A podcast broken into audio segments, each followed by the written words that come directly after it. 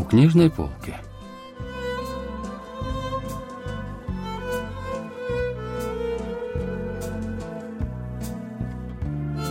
Рассказ «Шестиместная палата» писательницы Сосоннан.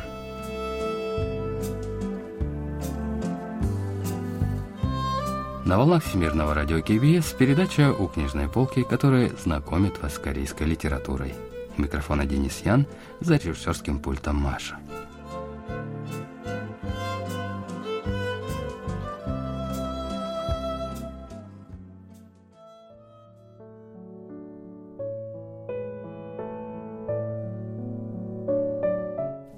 Рассказ «Шестиместная палата писательницы Сосон Нан» был опубликован в 2012 году. Действие произведения происходит в шестиместной больничной палате, в которой лежат самые разные люди. Это пациентки с переломом ключицы из-за автомобильной аварии до 50-летней женщины с кишечной инфекцией. Одной пациентке уже за 60, она страдает анорексией после смерти мужа. Есть и довольно молодая девушка по имени Сонье – она в больнице уже давно, тоже из-за аварии. Еще здесь две старушки. Из-за трахеостомической трубки они питаются через трубочку в носу. За ними присматривают две сиделки – Йон Сун и миссис Ким. Всего вместе с сиделками восемь человек. Пациентка Сонье отличалась тем, что после дневного обхода врачей всегда уходила из больницы и возвращалась только к ужину. После аварии переломов у нее не было, но болели руки, ноги и спина. Неподалеку она держала свой магазинчик салатов.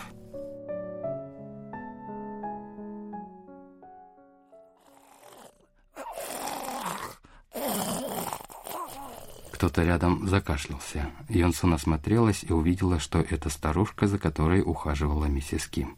Йонсон быстро помогла ей и сообщила об этом миссис Ким, которая разговаривала по телефону в коридоре. Помощь коллеги Йонсон приравнивала страховки, которую оформляют заранее на случай необходимости.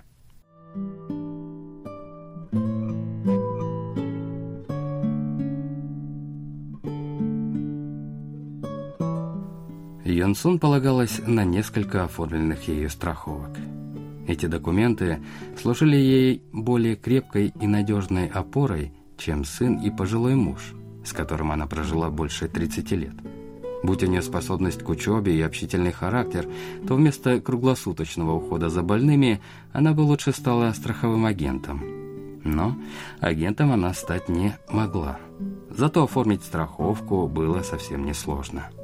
Муж Йонсун работал консьержем жилого комплекса и не радовался растущему количеству страховок жены. Из своей зарплаты он оплачивал квартиру и коммунальные услуги, покупал продукты и в итоге ничего не имел. Ему хотелось, чтобы Йон Сун регулярно откладывала деньги, которые она таким трудом зарабатывала уходом за больными.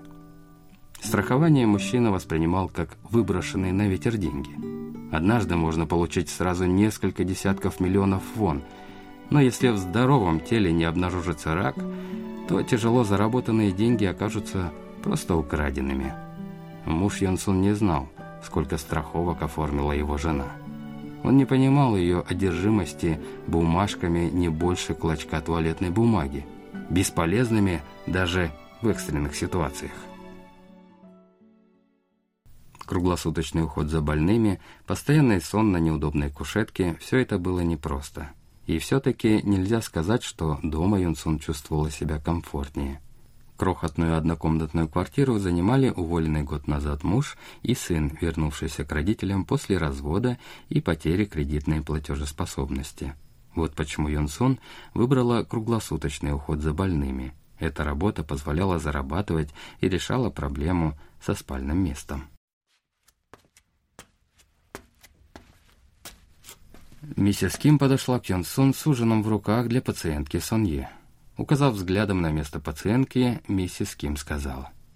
«Гляди, сколько энергии в молодой девушке!» «Не только энергии, но и ума». В телефонной книжке Йон Сун был сохранен номер телефона Сонье и ее магазина. Уже через два дня после госпитализации девушка решила выйти, попросив Йон Сун о нескольких вещах. Она просила незаметно позвонить ей из коридора, если в палату придет посетитель. Ему она просила сказать, что пациентка пошла на физиотерапию. За это время Сонье быстро вернется в больницу. Йонсон была удивлена умными и тщательно продуманными действиями девушки. Еще больше ее поразило, что та заранее оформила целых три страховки на случай неожиданных происшествий.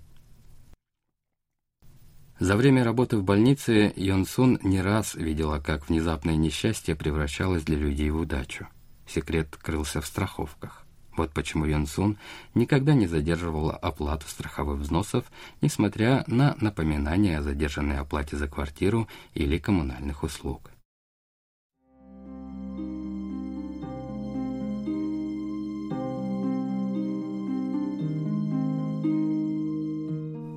Янсун взяла свою сумку и вынула мобильный телефон. Ни новых звонков, ни сообщений. Если Янсун не звонила сама, то муж и сын могли хранить молчание больше недели. «Если что-то случится, сразу звоните мне». Об этом Юнсун попросила мужа, когда отключила домашний телефон и купила ему мобильный. Мужчина хорошо понимал, что она имела в виду, говоря «что-то случится». Янсун допускала, что муж не звонит, потому что ничего из того самого не случалось. Чтобы случилось несчастье, способное принести такую желанную Янсун удачу, нужно было сокращать безвылазное времяпровождение дома. Условия работы в больнице тоже были отнюдь некомфортны. За последние три месяца Йонсун ни разу не ходила по улице. Ее жизнь и движение в пределах шестиместной палаты сводились лишь к перемещению между уборной и хозяйственной комнатой.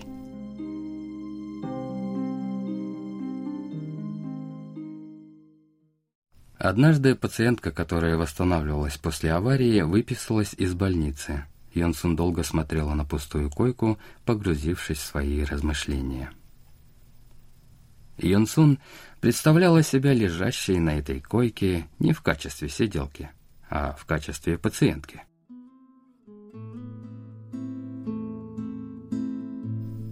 Это должна быть не тяжелая пациентка, без сознания или надежд на восстановление, и не инвалид с поврежденной частью тела. Это должна быть пациентка, способная наслаждаться трехразовым питанием и выходить на дневные прогулки – и спальное место пациентки будет не узкой кушеткой, а кроватью с постельным бельем, в которое можно вытянуть ноги и крепко спать до утра, не просыпаясь от чьих-то хрипов. Несмотря на тесноту и скуку больничной жизни, Йонсун провела бы там три месяца, прежде чем выписаться. Многие жалуются на маленький размер и дискомфорт шестиместной палаты, но она была не хуже единственной комнатушке, разделяемой со старым мужем и сыном.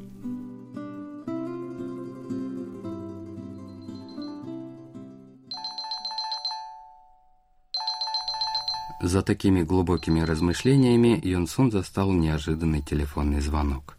Это был номер мужа, но вместо него быстро заговорил сын. Оказалось, что муж Йонсун попал в аварию. По автомобильным гудкам и сирене скорой помощи на другом конце трубки казалось, что сын находится где-то посреди большой дороги. Он быстро попросил мать приехать в больницу и тут же повесил трубку. В палате номер 304 Йонсун столкнулась с мужчиной в джемпере.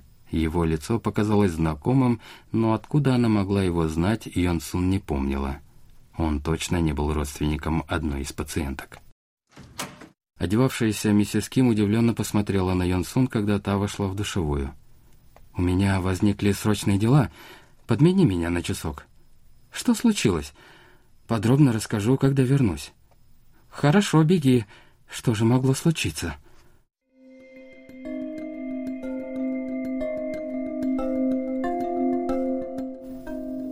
Когда Юнсун снова зашла в палату за своей сумкой, тот самый мужчина стоял перед койкой пациентки Сунье. Со скрещенными на груди руками он разговаривал с пациенткой с желудочной инфекцией. Затем мужчина с улыбкой на лице вышел из палаты, даже не дав Йонсун вставить и слово. Уже выходя из больницы, женщина нашла номер телефона Сонье и нажала кнопку вызова.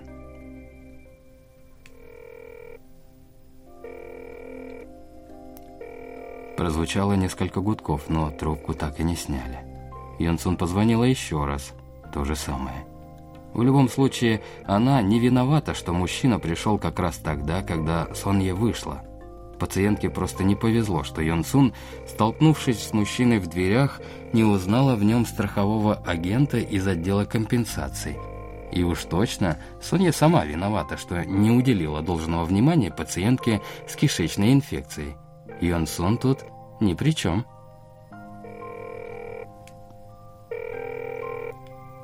Спешно выбегая из больницы, Йон Сун позвонила Сонье еще два раза. Этого было достаточно, чтобы предупредить ее о готовом ужине и перекусе.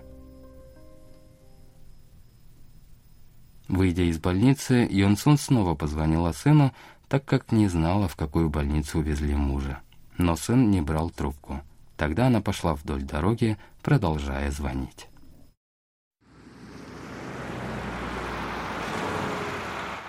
Муж всегда ворчал на Юнсон за бесполезные для бедной семьи страховки во благо чужих людей. Но теперь он поблагодарит ее за тщательно продуманные действия. Даже если муж сломал руку или ногу, нет сильных причин для беспокойства. Даже, несмотря на детские капризы о стесненности больничной жизни, он должен будет провести в больнице все три месяца. Мужу – не выпала счастливая судьба при рождении, да и за 60 лет жизни удача предательски ему не сопутствовала. Но благодаря Юнсун он сможет превратить неприятность в возможность. Юнсун искренне надеется, что страховка поможет превратить несчастный случай мужа в удачу.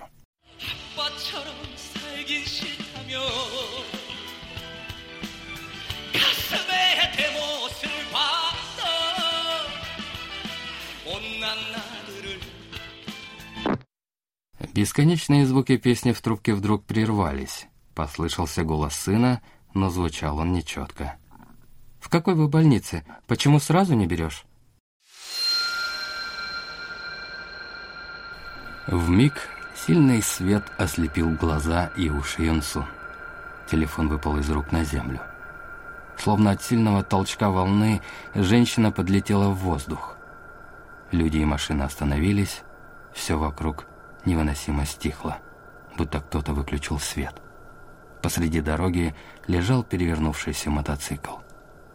Слегка застывшее в воздухе тело Йонсун упало на землю.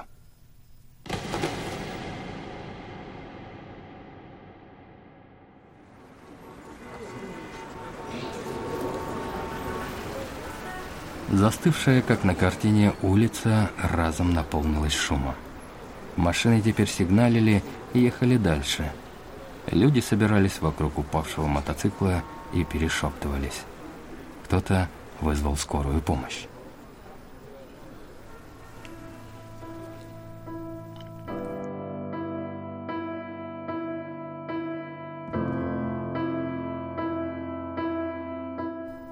Лежавшая на земле Янсун смотрела в воздух.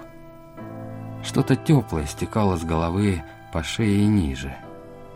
Ей не нужна была сиделка. Наверное, теперь у прожигавшего жизнь сына станет больше забот. Приехала скорая помощь, затем полиция.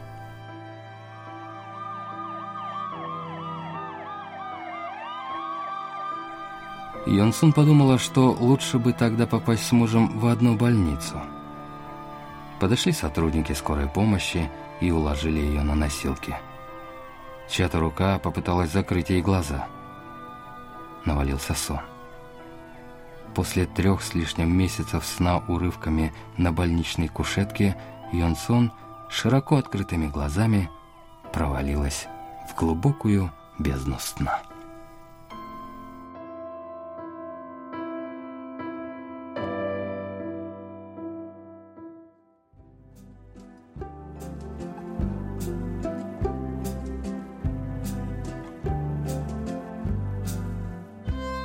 На этом мы заканчиваем рассказ о произведении «Шестиместная палата» писательницы Сосоннан. Спасибо за внимание и до встречи через неделю.